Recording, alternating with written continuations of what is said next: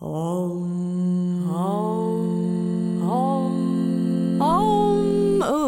honestly unbalanced. Welcome to episode 91 of Honestly Unbalanced, where we chat to people that have tried to make your life that little bit better.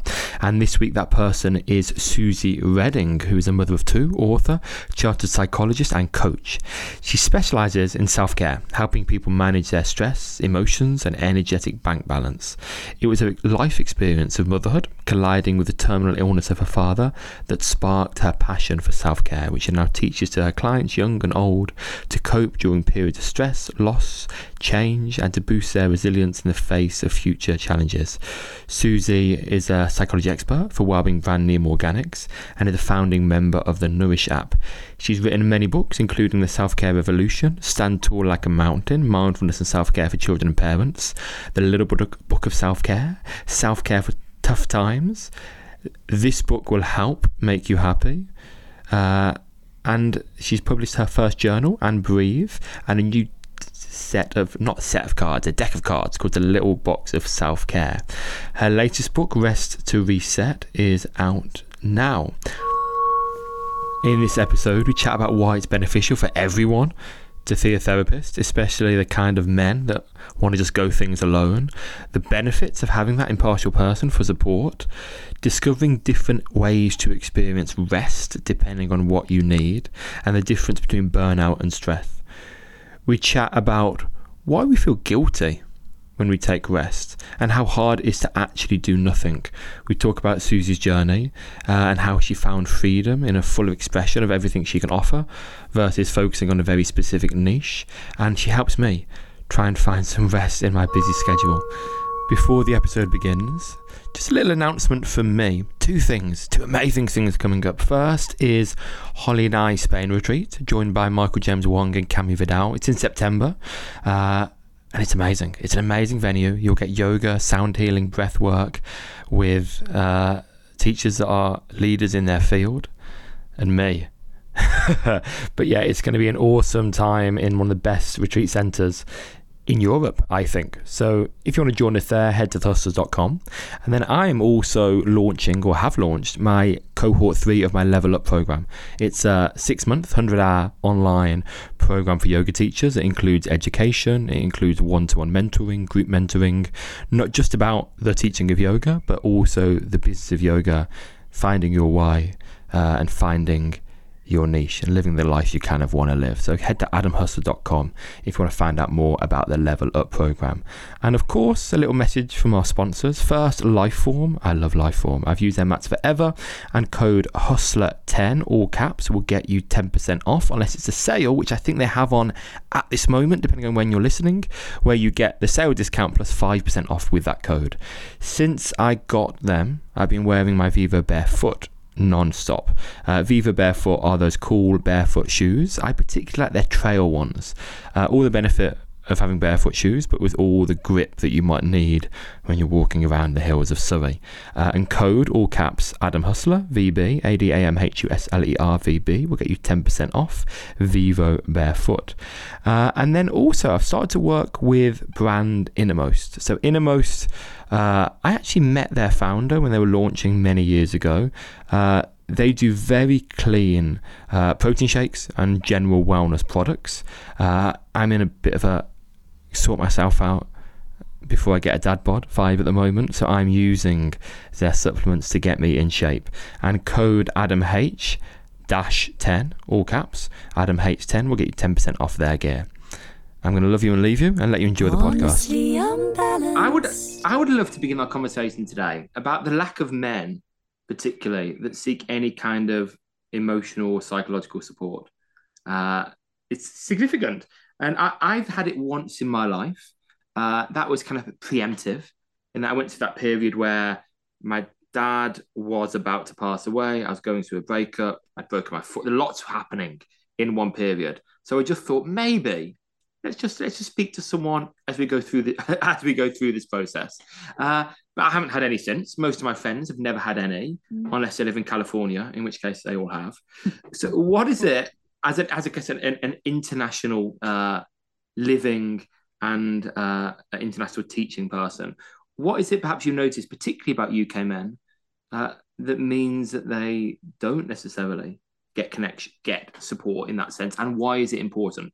I guess, and why is it important for anyone to have that kind of work? Mm, beautiful question. I think it's essential for any human being. For any human being, we all need a safe place to express ourselves, to be validated, to be heard, to be understood, to be held. Every human being needs that. Um, I think it's more socially acceptable for women to seek a place to express emotions. And I would still say that that that women are still there are still emotions that are more socially acceptable for women to feel. Mm. Yeah. But there's there's there's more of a an understanding that that is common practice. Whereas for men, it's kind of like, fuck up, come on, mm. push through. You know, it's it's these stereotypes that that literally keep us stuck. Mm. And let's do things differently. So what a great question. Thank you, Adam. Thank you for raising it. Every human being needs that kind of support. Every human being would benefit from having an opportunity to to check in and have these conversations. And why is it good to go to an external person? I say external, I mean not just a friend or family member. Why? And definitely not to your yoga, teacher. Don't use your yoga teacher for this. But why is it good to go to a, a professional or find external support? Okay, so in addition to to seeking the support of someone who is trained in that kind of modality, um, who has a, a practical working toolkit that they can empower you with, the benefit of speaking to someone impartial is that you then don't have to manage their emotions, right? You know, how often do we speak with our close friends and family about really big things, but we sort of, we kind of, we're aware of the emotional impact it will have on them. So it, it, it mm. creates a filtering. Mm. Or sometimes we're aware that in sharing that thing, where do they have the capacity? Is it is it a good time? You know, there are so many different layers to it. Also, speaking to someone impartial, they can, there, there are no sort of preconceived ideas. You know, I can remember when I moved to the UK from Australia, I'd just finished, I'd gone straight from school to uni and I did six years at uni. When I moved here, mm. there was like no one no one knew me. There was no one saying, "Oh, you don't normally do that." Oh, oh that's oh, you should do this because that's that's in keeping. You know, in the same way, when we seek support from someone impartial, again, there, there's not that layer of expectation. There's a sense of that person is meeting us where we're at now, and they're listening to what's important to us as a human being, and there's no vested interest other than that person is there to to to help you bloom, help you thrive, or help you cope, whatever you know, whatever it is that you you need in that moment. Mm one of the many things I love about you, Suzy, is I was just having a little read on your Instagram, and it, it, I don't know if you still do it, but it looks like you take one-to-one clients out to the woods to have your chats, which sounds a bit weird when I say it like that. But when I read it, it sounded so beautiful. I, I, hope you, I hope there is some kind of filtering system there. There are people you know, you have had a pre-existing relationship with that client. Yeah, I, and I, I I don't go to the to the wilderness. You know, these are well-being paths. Yeah, I used to do beautiful walk and talks Love along that. Manly Beach. We walked from Manly round to Shelley Beach along the, mm. the the promenade. That was gorgeous. But you know, I couldn't be further from the beach now. So it's it's bluebells in the woods at the moment. It's it's glorious. I love I love that that feeling of being side by side. Mm-hmm, you know, mm-hmm. we're walking the path together. I think that way of delivering therapy it's so powerful that shared humanity shared experience and just just the the the sheer fact that you are moving like you we don't second guess ourselves as much mm. you know when you're sat opposite someone in a in a therapeutic context there's this real sense of i'm thinking about what i've just said mm-hmm. i'm thinking about what i'm going to say next i'm interpreting but when you're walking it's like your brain can't do all of that as well as walk and take in nature's beauty. So it just it helps us get to the nub of things so much faster. Can, I'm so glad that resonated. I, I read something somewhere, and, and I forget the research, but I remember thinking at the time, oh, it's actually it's a significant piece of research that men, when they're face to face, are far less open with each other. There is some kind of ingrained competitiveness or combative combativeness uh, going on. So men, in terms of opening up, and having better conversations are better side to side. And that actually includes gay couples, that gay men are far better off, even at a restaurant, then they're far more likely to open up being next to each other rather than facing each other. Mm. Uh, really interesting. I think that's really interesting. Yeah, and I think a lot of parents would say that for for kids, for teens as well. Like you hmm. have the most amazing conversations with your teens when you're sat in the driver's seat and they're behind mm, you, yes. as opposed to sat at the dinner table opposing each other. Yeah. yeah. Absolutely. Yeah, this is the thing that like whatever removes the barriers. Yeah, totally. Know, if it feels confrontational or this sense of like being observed, well then take it out in nature's beauty and go for a walk side by side. Can we talk a little bit about your idea of what rest means? Because this is where I met you, Suzy, on uh, in Lauren Arms's mastermind group, and you came and did an amazing session, and you completely reframed what rest meant in my head. Anyway, for me, I just always thought, oh, rest is when you go upstairs and you lie down, you close your eyes for twenty minutes, and so I never really, you know, did much of it because it's always wrapped in guilt, isn't it? Rest is um, for the um, weak. and Adam's constantly saying, you know, you're weak if you rest. No, he's not. he's not. Um, but you know, you you had so much to say about uh, what rest could actually be, and I'd just love you to speak about that, just to share your beautiful work. Oh, I'm so glad you've asked. I love talking about rest. I love breaking down the barriers because I think the collective depletion is huge mm. right now. There's an awareness that we need to restore and replenish, but at the same time, there are really significant barriers to us feeling like it's okay to do it. Um, so that's why I wanted to offer up a fresh definition and a whole new approach that would, by virtue of that new definition, remove those barriers. So rather than thinking of rest exclusively as lying down in stillness on your own, doing nothing, or picking up some kind of device and, and having a scroll or, you know, Netflix, it can be those things, right?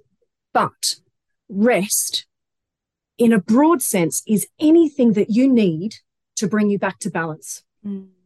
You know, it's coming back to this notion of what is truly restorative. And that comes down to how you've used your mind and your body, what kind of environments that you've been immersed in. So, from that perspective, you know, rest could be joyful movement. It could be connecting with another human being. It could be even a gently um, stretchy mental challenge. You know, if you've been involved in some kind of monotonous task, you might want to do something that, you know, opens your eyes and develops a new skill or some kind of um, creative expression. So rest is any anything that brings you back to balance or a sense of harmony or peace. I love that. So in in a way, you could actually say that rest could sometimes be the opposite of what you've been doing all day. Could be. Yeah. Because absolutely uh, you're out of balance doing one yes. thing all day. Yeah. That's right. Yeah. So if you look at, you know, the rest that you need in the throes of um, the early stages of parenthood, yeah, that would be vastly different to what um, what my mum would need in her 80s. Mm. Yeah, it, it comes down to the the level of stimulation that you've had, the kind of stimulation that you've had, um, where your nervous system is at. Mm. And I'd also add that I think we tend to associate rest with something that you do after the fact. Maybe mm. it's something that we've earned. We've worked hard, so yes. now we've we've earned our rest. I would suggest let's turn it on its head. Let's take a look at rest as the fuel that allows us to move through our day as we aspire to. Mm-hmm. Yeah, this is this is basic energy management. So we do it proactively. You know, as you say, Adam, you you, you knew that you were facing this period of, of challenge in your life, so you proactively reached out. Mm. You know, that was a restorative act. Yeah. Mm. So applauding you. This this makes perfect sense. If we can factor this in, this is just this is how we compassionately pace ourselves and move through life with uh, you know, with with with a fighting chance of staying on our feet. Otherwise, mm. we're we're mm. forever um, you know, trying to put ourselves back together, aren't we? What would you say about this? I feel like sometimes burnout is almost glorified. You know, people say, Oh, I was burnt out and I'm working so hard and I'm so busy, as if it's like this really, you know, a well done pat on the back. And and that's why, you know, you get rest and self-care. It's, it's all wrapped up in guilt. And we, yeah, we do it once we feel like we've earned it. And what, why is that? Why do we live in a society where where burnout is glorified and we don't, I don't, I don't think, ourselves? Is it, is it, I think, but is I think it's overworking is perhaps glorified, right. and there, there is a glorification of, and there is a glorification of busy. but the yes, burnout absolutely. is negative. And then on that note, to extend from Holly, there is a definition of burnout. Isn't I forget it, but someone on a podcast they've very clearly defined what burnout is and the three things. I don't know. I don't know if there is there is a definition in the in your world or whether that person was just creating one. But would you talk about burnout in any particular way and what it means? Yeah, there's there's a World Health Organization definition that says that burnout is a result of stress that's improperly managed. That's what I've seen. Okay. Um, that's slightly different to, to what you're talking about, but what a it's not a terribly helpful definition because anyone who's experienced burnout is going to look at that and go, well, I, I clearly I haven't done my self care good enough, you know, and it's just. Mm. I mean, that is not what that definition is is is about. It's saying that there's there is essentially too much stress for this for this individual to manage. Mm. right? That is that is what it's saying. It's it is a complete overload. Mm. and i think that's the difference between stress and burnout. When we're mm. feeling stressed we tend to say to ourselves oh, if i had an extra day in the week mm. i'd be right. Yeah? When you are burnt out that's when you're saying stop the world. I want to get off. You know give me another month. And it would make not a lick of difference because i'm fried. I am done. Uh, and you know and to be honest with you um, that's that's really where my passion for rest originates in my own experience of energetic bankruptcy mm-hmm. where i became a mum at the same time as losing my dad and the how that felt for me was like i literally felt like i'd put my finger in a plug socket mm. and i was my nervous system was frazzled i couldn't i couldn't couldn't cope with with with loud noises bright lights it was it's not very helpful when you've got a four month old baby, is it? Mm. Um, not being able to tolerate that kind of sensory stimulation. Um, and that's that's really where this this passion for empowering people with accessible and potent restorative practices come from because I know what it's like, you know, to to to feel so so exhausted, but but not have the same time, energy, funds available that that I would normally have to mm. to nourish myself. That was that was quite a period of squeeze. Wow. I guess coming coming back to the, I guess I interrupted you a little bit, Holly. So I guess Holly's first question was about, right. in theory, why is there this glorification of busy? Yeah. And why is okay. it why is it that people yeah. aren't identifying that they do need to look after themselves? Why is that why is that not priority for people? Sure. Do you know what? It, it, it has ancient roots. We are a social animal. We rely each other on each other for collective survival. Okay. So when you look at a hunter gatherer society, we can see how being seen as idle would be deeply, deeply uh, not okay. Mm. You know, mm. we've, we've got to be pitching in, yes? Mm. But then it was further amplified historically by sloth being named one of the seven deadly sins. Yeah. And then we had the church and factory owners and mill owners terrifying people into ceaseless graft because that's what they, they needed to control people. Mm-hmm. Right. Um, and then you look at modern times, we've got um, fitness industry that tells us no pain, no gain. Mm-hmm. We've got hustle and grind culture that tells us mm-hmm. you snooze, you lose. Yeah. Um, what you've already mentioned there. So the conflation of productivity with self worth, the glorification of busy, um, and then you've got consumerism that constantly pokes at our insecurities. Yeah. And then we've got social media and the rise of the experts who are showing us how to cook the perfect meal, do the perfect yoga pose, you know, be their therapist for their family, mm-hmm. you know, create art like an ex gardens. It is endless. Mm-hmm. Like with yeah. all of this self improvement um, required of us, how, how could we take a moment to pause. It's exhausting. Like that list is reeling through that list. Oh God, yes. I'm exhausted. Look at that noise. Yeah. I mean, uh, just you saying take that, a look at, yeah, it gives me. When we take a look at what rest facilitates, you know, I see it as this is how I pace myself so that when I hit the school gates at 3:15, I can actually be present and available for my kids. This is the stuff that will help me stay married. This is the stuff that if I want to sit here with any sense of authenticity and integrity, I need to be doing these things. So, from my perspective, I don't see there's no indulgence in rest. Mm-hmm. Rest is is the necessary means for me to be able to step up and and perform as I aspire to in the roles that are important to me. Mum, wife, psychologist, daughter, sister. How do you guide people to because I've heard all I've heard this and I know it, you know, on an intellectual level, I know, you know, if I just go and take a bit of time out, I'm going to be a better mom, I'm going to be better this, better that. But I still feel, I still get those feelings of, oh gosh, I should be doing this, this, and that when I when I take the time out.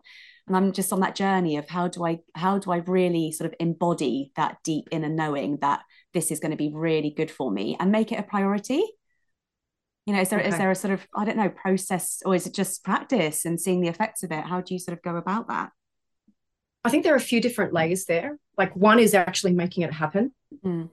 yeah that's the stumbling block actually carving out time and space for this stuff um and i would also say that you know this doesn't necessarily have to be an hour of our time mm. this could be a series of what i call micro habits you know there, there might be a 30 second practice that i do first thing when I, I open my eyes in the morning. There's something that i do in the midst of you know making the packed lunches. Mm. there are things that i do in between um, coaching sessions. There's definitely stuff that i would do before i give a corporate talk. This is it, it creates a rhythm and pulse to my day and it's having this toolkit. Mm. so if time is a barrier it doesn't need to be. There are some restorative practices that do take time and if they're important to you then that's where they've got to be on the to-do list. They've got to be scheduled otherwise there's never a good time for that yeah. right? So that's from a logistical point of view but in terms of honestly we can turn the most juicy restorative practice into something depleting by what we say to ourselves during it. Mm. yeah if we're saying i should be doing this i can't yes. be doing this. Okay i totally get that.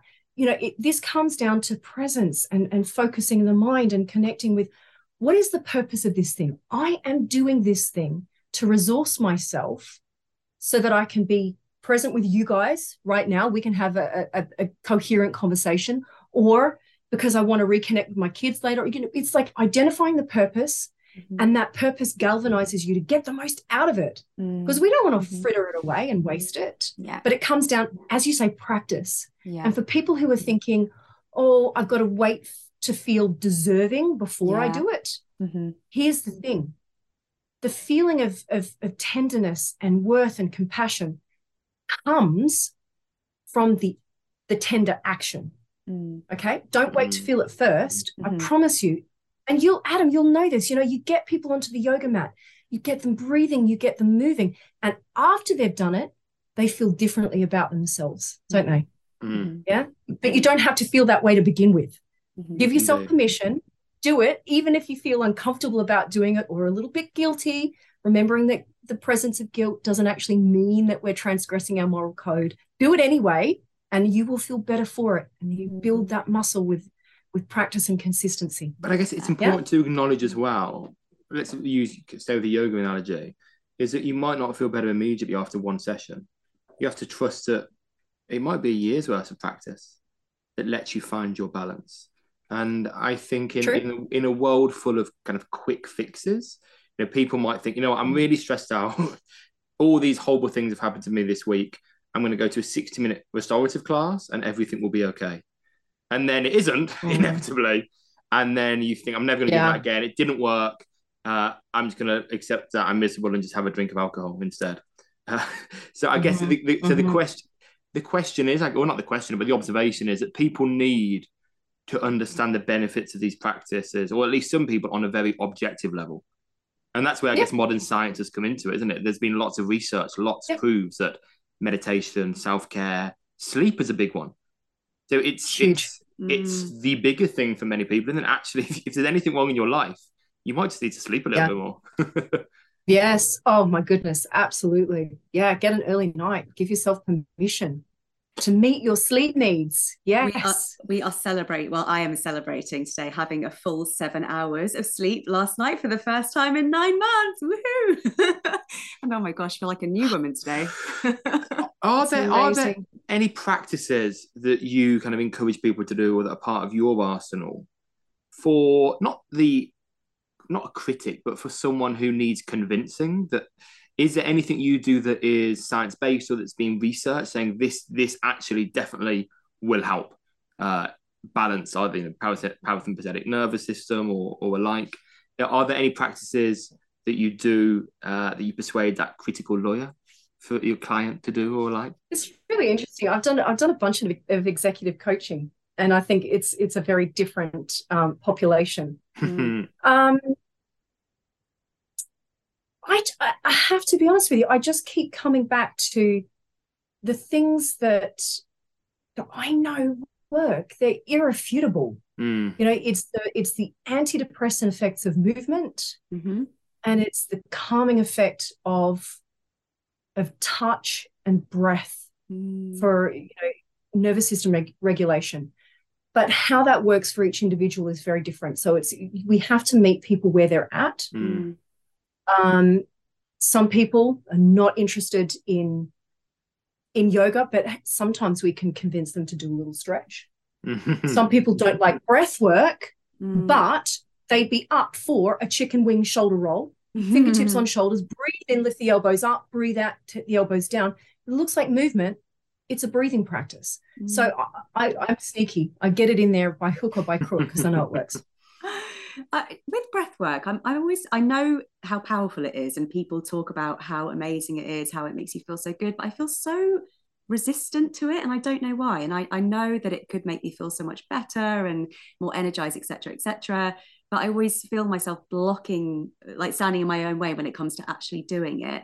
And I wonder if there's mm-hmm. anything to do with um, being resistant to doing the inner work almost, you know, some sort of healing stuff that needs to come to the surface through breath work. Is that something that you have anything to sort of say around it? Am I making sense? I think it could be, yeah, absolutely. I think it could be even simpler than that, Holly. Mm. Um, if I can just share a little of my life experience yes, in, in, the throes of of grief um, when I when I lost dad. Um, at that point, I'd been teaching yoga for ten years.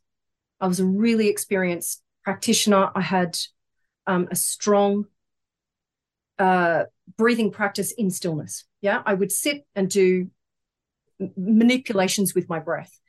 In that experience of grief, my breath felt so constricted that sitting in stillness and trying to breathe bigger and fuller felt like a violence because mm. it, there, there was nowhere for it to go and it was it was it was actually quite unsettling because it was like normally i can i can do this but there was no muscling through that what actually worked better was moving with the breath mm. so that i wasn't thinking about the breath i wasn't trying to extend it or do anything with it i was actually opening up my body to receive a more complete breath in and coming back to my center, which would invariably galvanize the diaphragm to help me more completely empty the lungs.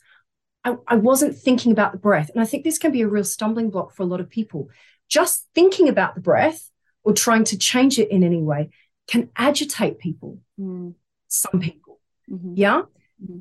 We still want to work with the breath, but let's perhaps pair it with movement. It could be as simple as breathe in, open the hands, Breathe out, close the palms. It could be a mountain breath. Breathe in, raise the arms. Breathe out, lower the arms. And that can be a way in. But again, it's like, I'm a big fan of taking the path of least resistance. Like, there are so many different ways of nourishing ourselves. It's okay for this to be a source of self expression. Mm-hmm. mm-hmm. Yeah. But also, let's do take a look. If there are things that we habitually say, no, no, no, that's not for me, well, yeah well let's take a look maybe why is that mm. maybe is there a slightly different tweak that would make that thing feel more resonant or accessible mm. interesting questions and the, that path of least resistance idea i think we can apply to breath work in that breath work isn't necessarily fun like people mm. can do mm. yoga because it's fun. We're used to movement. You know, it could be a nice vibe in class yeah. or music. My classes aren't yeah. particularly fun, but some yoga styles are fun and yeah.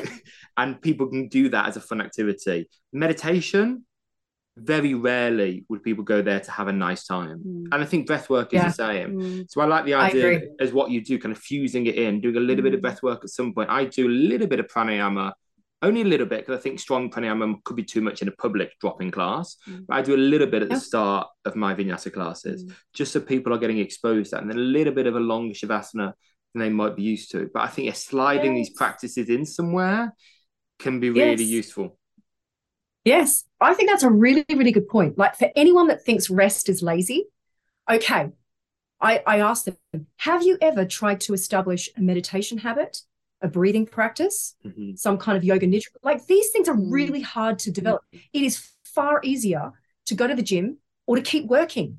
Mm. So if mm. it's so hard to do it, how can it be lazy? It takes enormous diligence and persistence to develop these habits. Mm. It ain't mm. lazy, it's hard let's be honest, it can be mm. really hard. We can be totally confronted with ourselves. There's some research that shows that people would prefer to give themselves a mild electric shock than to sit and do nothing.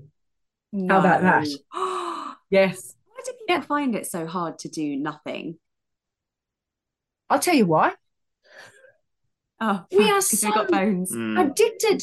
We're yeah. addicted to stimulation. If there's a yeah. spare second, pick it up. I'll scroll. Okay. Oh, I've done email. Oh, okay, so I'll check WhatsApp. When that's done, oh, I'll check Instagram. Oh, then it is endless. We are so used to being occupied with something that sitting doing nothing is like, there is now an awareness of a cacophony of inner states that we've mm. been totally distracted from by virtue of all of this busyness, sound, stimulation around us. You, I think you could argue that a lot of the world's problems right now are the inability for most individuals to be alone with their thoughts for half an hour. Mm.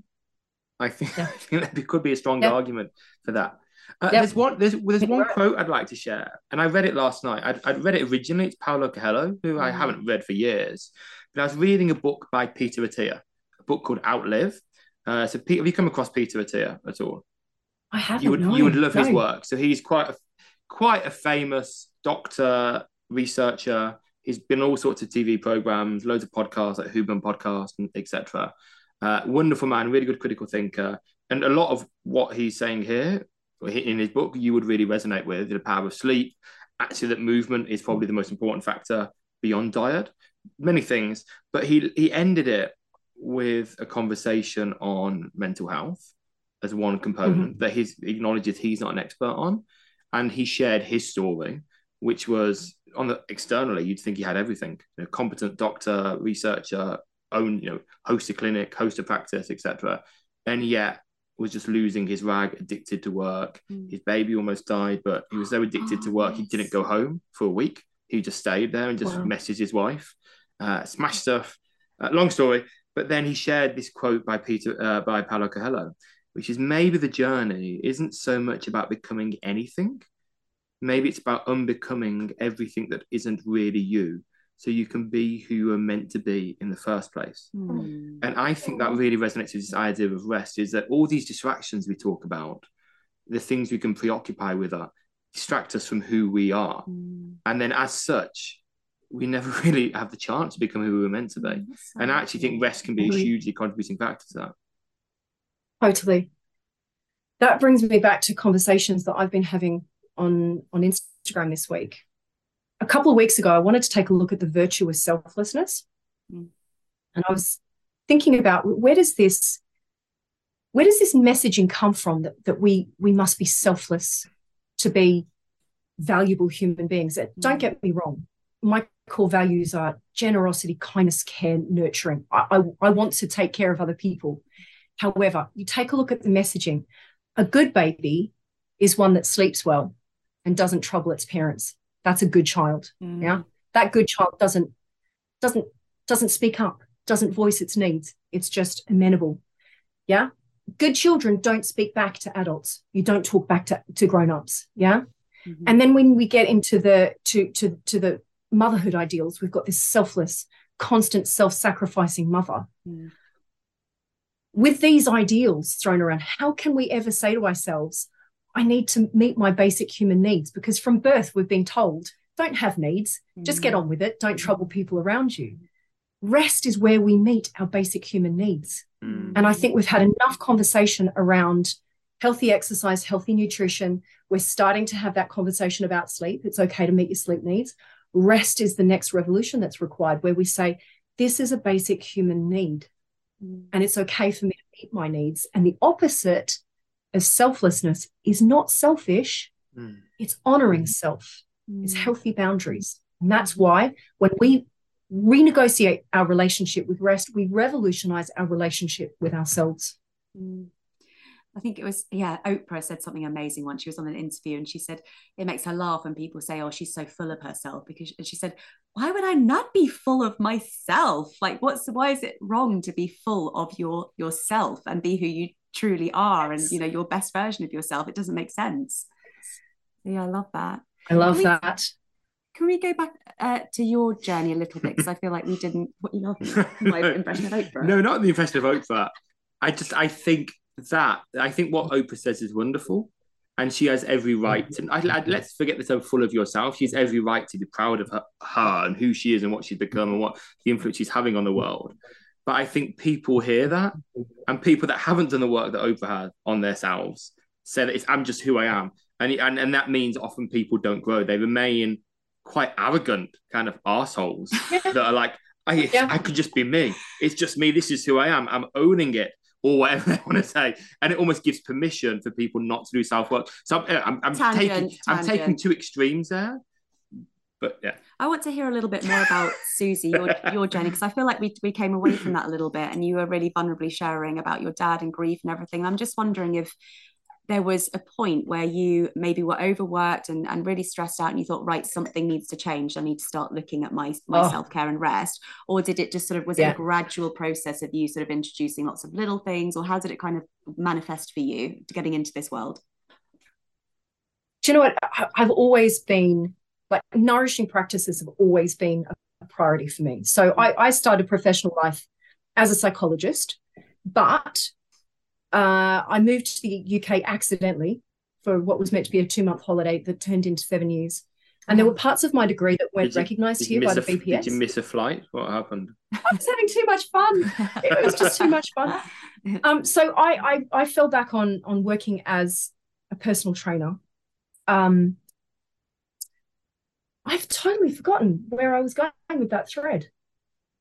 The so, question so you, was you you weren't your professional qualifications weren't acknowledged, so you went back to being a personal trainer. Yeah, yeah. I can't, do you know? I can't even remember what my question was. Your question was just a little bit about how you ended up doing what you're doing and believing it in it so much. Yeah, was there a sort of pivotal moment, or was it a gradual process? You said you always loved the nourishing yeah. practices. I don't know. Just go. Yeah, yeah. Okay. Go.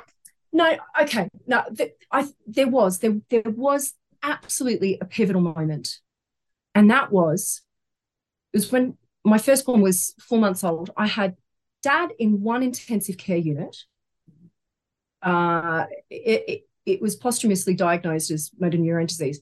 And I had my mum in another intensive care unit because she developed cellulitis from an injury that she she hadn't really attended to because she was so busy looking after mm. my father. Oh. Um, and and a baby that was four months old didn't sleep for more than three hours at a time. And both my parents needed me. They both needed bits and pieces delivered. And honestly, I was on my knees.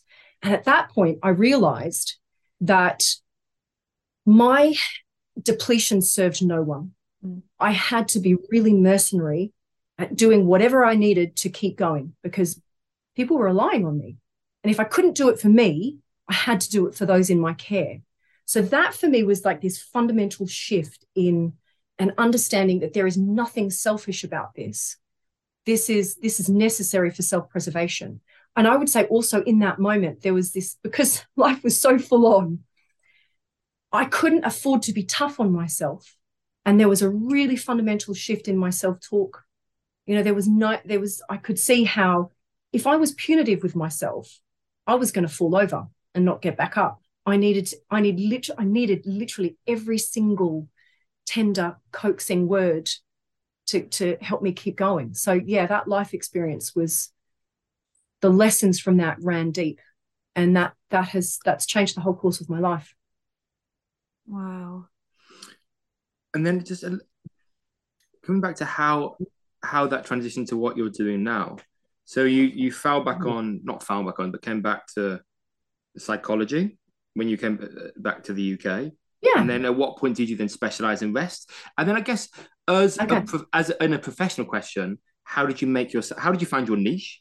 And how did you make yourself stand out to be doing the kind of work you are now? Okay, interesting. I have to be honest with you. I'm not sure I have completely found my niche because Um, I do so many different things. You know, there's some people that come to me for counseling. Mm. You know, people that are in the midst of a grief journey or a transition, like transition to parenthood or menopause. Mm. And yet there are other people who I coach them. There's business mentoring. Uh, there's coaching people through how to create sustainable, healthy habits. Mm. I do corporate talks. I write. I think that the overarching theme there is I, I, I nourish and nurture people and I empower them mm. with the tools of of of self care. And bigger than that, I actually hope I'm helping them reclaim themselves. Mm. Um, but yeah, there are lots of different twists and turns to to my career. So originally trained as a psychologist, moved here, worked as a PT for seven years.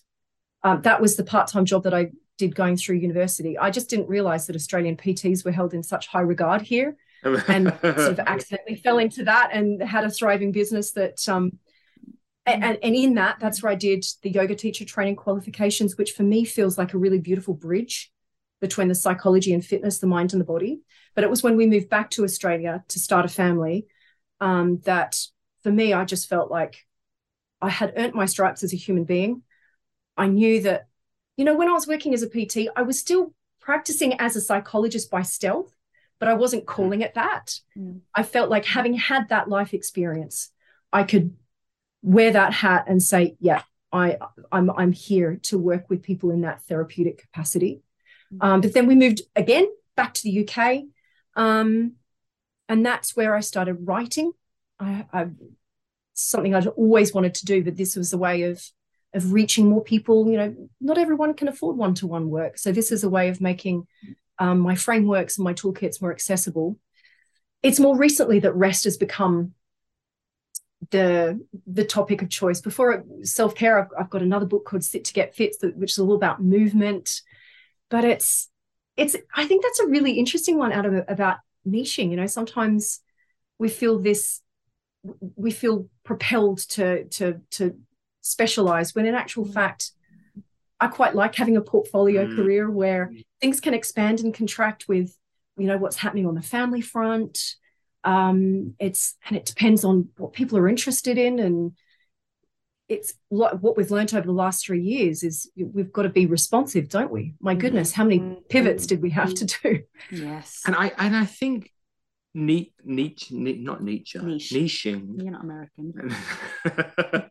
it almost, I think, this is a slight exaggeration, but I think kind of decreases self worth because you're almost saying that I, I need to rely on something outside myself to find my clients, and that is to find a mm. very, very, very specialist topic that no one else yeah. can do. And if anything, what's quite empowering is I'm going to kind of specialize in a few topics, but I believe myself so much that people will choose to work with me, mm. even though mm. I'm not the only person doing it. I think almost finding a really, really deep niche, it's almost like being scared. I need to find my little hole, mm. and and and and, yes. and, and, people need yes. to need to just find me, and, and yes. they need to really want particularly me. So I think there is there is something about it that is not necessarily the best thing. I love that, Adam. That that really speaks to me. There is freedom. There is there is breadth. There's latitude. There are lots of different ways that we can express ourselves. There are lots of different ways that we can be of service. Yeah so it doesn't need to be this yeah. solving that one problem. Yeah it's so refreshing because I've done, you know, a few business courses and the top of the list is always find your basically the message is find your niche or you're not going to be successful. And I've heard that many, many times in so many different ways and I've I've never really sort of found it. And I think you know we're multifaceted beings, aren't we? We're not just one thing. And I personally love to work with people who I see, you know, a bit of their personal life, and mm. I see mm. them writing a book, and I see them making music, and I think, wow, what an interesting person! I want a piece of that, rather than oh, they they, they only do this and this. I want my brain surgeon to have a niche though. yeah, like, there are yeah, certain people right. I quite. yes, that's that's nice to hear. Yes. Yeah, I did have a question. I've forgotten it. Do you have any? No, no. So, I guess just moving forward. So you've written these books. Could you talk a little bit about the tools and the toolkits enclosed in those books? So there's, there are seven or eight. But the, the book, I, I guess, the book that is most accessible to our listeners. So our listeners are a mix of people that like yoga, like wellness, have jobs, probably between 20 and 70. Well, maybe the latest one, Rest to Reset. Oh, yeah, that would yeah, make sense. You've got a beautiful framework for rest that I loved when you spoke about it. So maybe you could chat a little bit about that. Yeah. Oh, I I loved I'd love to share Rest to Reset because I think um, what I wanted to do with that book is to make rest accessible regardless of how much time, how much space, how much energy you have. So it, it is all based on really practical toolkits. So I've got a toolkit in there for if you've got 60 seconds, these are the kind of practices that you could do, as opposed to if you don't even have your hands free and you can't stop, this is something you can do. Or if you're looking at, okay, what do you do in the aftermath of poor sleep? You might have five ten minutes. These are the practices. I wanted it to be really concrete, not just skills and concepts. I want to do this practice, try this breathing exercise, try this stretch, try this visualization, use this mantra, use this um, nature anchor for for a, a reflective practice, meditative practice. It's all very very practical. Mm. Could it, could we try like a case study? Let's can we use me as a case study? Yes, you don't mess. Please, yes. so let me let me give you yes. like let me give you like my typical. I'm going to give you a typical, uh, not yeah, typical, but one of my 24 hours. So let's mm-hmm. start at six. No, let's start at 4 p.m. on a Tuesday. 4 p.m. on a Tuesday. Get to London. Uh, so to get an hour long train to London, teach a class, run across London, teach another class. Uh, that finishes mm-hmm. at nine. Then get a tube, a train, a car home. So get home at ten fifteen. Go to bed. Mm-hmm. I procrastinate a little bit, to be honest. You know, maybe maybe I look at my phone for a little scroll. bit, scroll or, or like, but then go to bed. Permission to be human. Yeah, go to bed. Wake up the next morning at about six. I'm on a train by six fifty. Uh, teach a private in one part of London. Teach another private. Uh, then have a gap of about four hours where I try and do admin. Then I teach another class. Mm-hmm. So that's 24 hours. Uh, in terms of how I use a free time, often it's to eat, to travel, to do very ineffective emails because I'm traveling and doing that on my phone. Maybe ring my mom mm-hmm. or like, but there's yes. very little room for, I guess, rest or what could be perceived as self care in those 24 hours. What what steps could someone like me take in, in a day like that? Okay, so the first thing I would do is I would take a look at what you are already doing to nourish yourself and give yourself a huge pat on the back. Because mm. so often people say to me, Oh, I'm really bad at self care, I'm bad at rest. While they minimize what they're already doing, I think if we mm. can hmm. celebrate what you're already doing, that gives us a little glow. We've got something to play with. Mm. So hmm. identify how you are already nourishing yourself and give yourself a pat on the back. The next thing I would take a look at where are some windows of opportunity? Now, you've mentioned time on a train. Yeah. So if you're sat, you're a captive audience there, you can choose mindfully what you do with that time. Granted, there may be times where you're standing up sardined. Now, that's not going to be very restorative time, but you could listen to something. Yeah. So I'd think about what kind of auditory stimulation you could choose in that moment. Then I would p- possibly take a look at what are the everyday things that you are already doing and making them more nourishing. So I'd take a look at the kind of food that you're eating, how you're hydrating yourself, what time you go to bed, you know, sleep hygiene, stuff like that. Um, you know, even something as simple as for people who say, I have zero time, I'd say, okay, let's use your daily shower as an opportunity for a soothing practice. Now, rather than having that shower or bath and mulling over your to do list or thinking about a conversation you had last week, I want you to make that a sensory experience where you are bearing witness to what it is that you're experiencing. It's the same length of time, but what you get out of it is the energetic effect of it is entirely different. Yeah. Love that. I'd also look at, go on. No, no, no, carry on.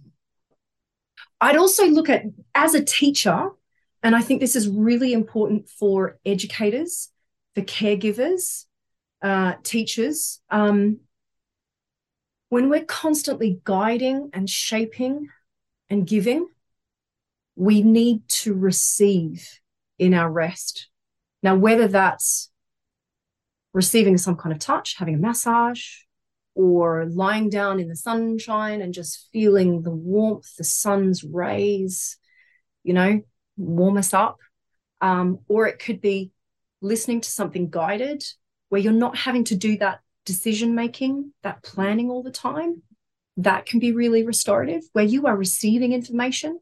I find that as as an educator myself, I love my CPD events where I get to learn. I find that really juicy and invigorating rather than me teaching all the time. Mm. Learning things can feel really fresh and exciting. Mm. But you know, that could be a two hour CPD event that I sign up to that I've got six months access to that video. I can watch 10 minutes of it here and there. You know, it's like we need to be creative and resourceful in how we go about these things. Mm.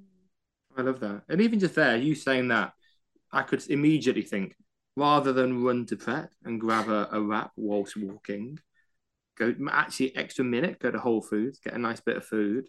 And then instead of trying to spend, let's say, an hour inefficiently doing emails while I'm trying to eat, while I'm trying to walk, sit down, no phone, have my food in, in a park, Primrose Hill, not that long a journey, and sit down undistracted and try and do efficient emails. You know, it was yeah. one thing that just sprung to yeah. mind then. And I did yeah. actually get, I got into a lovely habit for a while. I signed up for this kind of like motivational oh. program, and I was doing it every day. Then all it takes sometimes is one little blip, and you forget about it, mm-hmm. And then it's gone. Mm-hmm. I haven't mm-hmm. done that for so long now. Mm-hmm. So it's been more. I guess a lot of what you said is all about just being more conscious with how you use the limited time we all have. Yes, I, I love that. Just in posing that question, Adam, you've already identified what are some tiny little tweaks and I think this is something that in just about every conversation I have with anyone around rest, people will say, Oh, I used to do that. I forgot that. Mm. Well, what is it that we want to reclaim? It doesn't always have to be something fresh and new. It can be what can we revisit or what can we reclaim perhaps in a slightly different shape if perhaps life variables don't allow that particular expression of that thing right now. So let's just do some little quick fire questions, if that's all right. Okay, sure.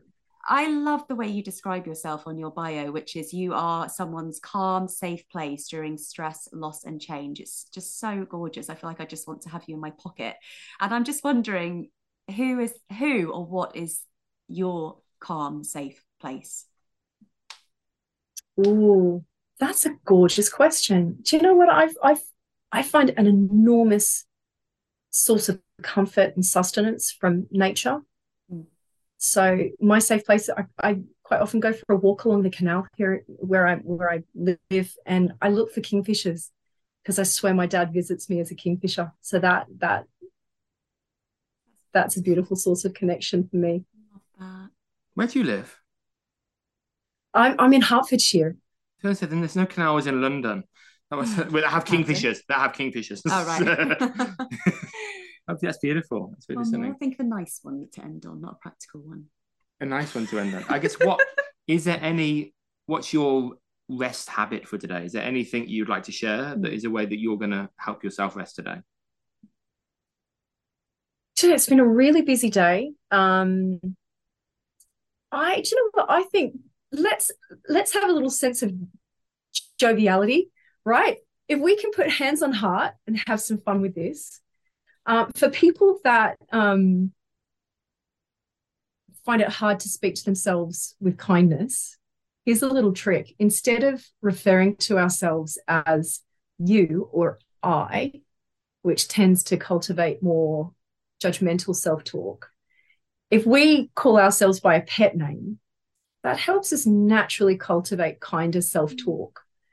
So I I'm I've been using my pet name all day, and it's Bunny. So I invite people join me in that practice. You know, find your pet name and call yourself by your pet name, and just, just, just be tender, just be kind. So even if you haven't got any extra time, it's like we can just weave a little bit of tenderness into our day, and that can make all the difference.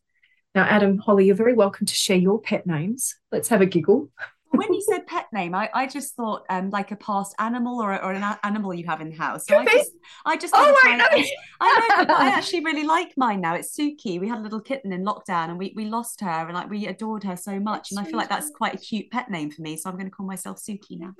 Suki. That's gorgeous. I, yeah, it could be for, something that you like a grandparent called you yeah. or for men it's a bit different. Like, you know, for men, the most common pet name because men are nasty to each other but don't mean it. So lots of like pricks and pricks and tossers. I like, no. oh, come on, you prick, but in an affectionate way because that's how guys kind of mean it. What do you feel nurtured when you? But no, but I, I, I almost do an exercise. I like to think about, I guess, me speaking to someone I love. Hmm. So someone external yeah. when I'm speaking to myself. There's yeah. there's a line. Yes. There's there's there's a punk a punk rock group, not rock, punk group called the IDLES, and one of their lines right. is if someone spoke to you the way you spoke to you, I'd punch them in the face. Love yourself. and I love that. I love and that. so that I like to think I about that. that's that's my version of self talk. Thinking about how I would how I would say it to Holly, and, and yes. speak to myself. How do you want your children to, to, speak to themselves? Right? Yeah, totally. Yeah. I'd love it. And where can people find you now? Yeah. What have you got going oh, on? Come and hang out with me on Instagram. Ah. I've I share all my little notes to self on Instagram, all my little mantras and breathing practices and crazy face yoga stuff. Just whatever you know. It's it's all it's a little soothing pick and mix. Um, and then yeah, that's a, that's a good launch pad for all of my books. And it, it's just Su- Suzy with a Y, S U Z Y Reading, R E A. That's right. Yeah. Yes, come and hang out with yes. me there. Oh, thank, thank you, so, much for joining us. It's been a real pleasure. It's been a joy. Thank you. I've loved your insightful questions and uh, thank you for sharing the journey with me. Honestly unbalanced.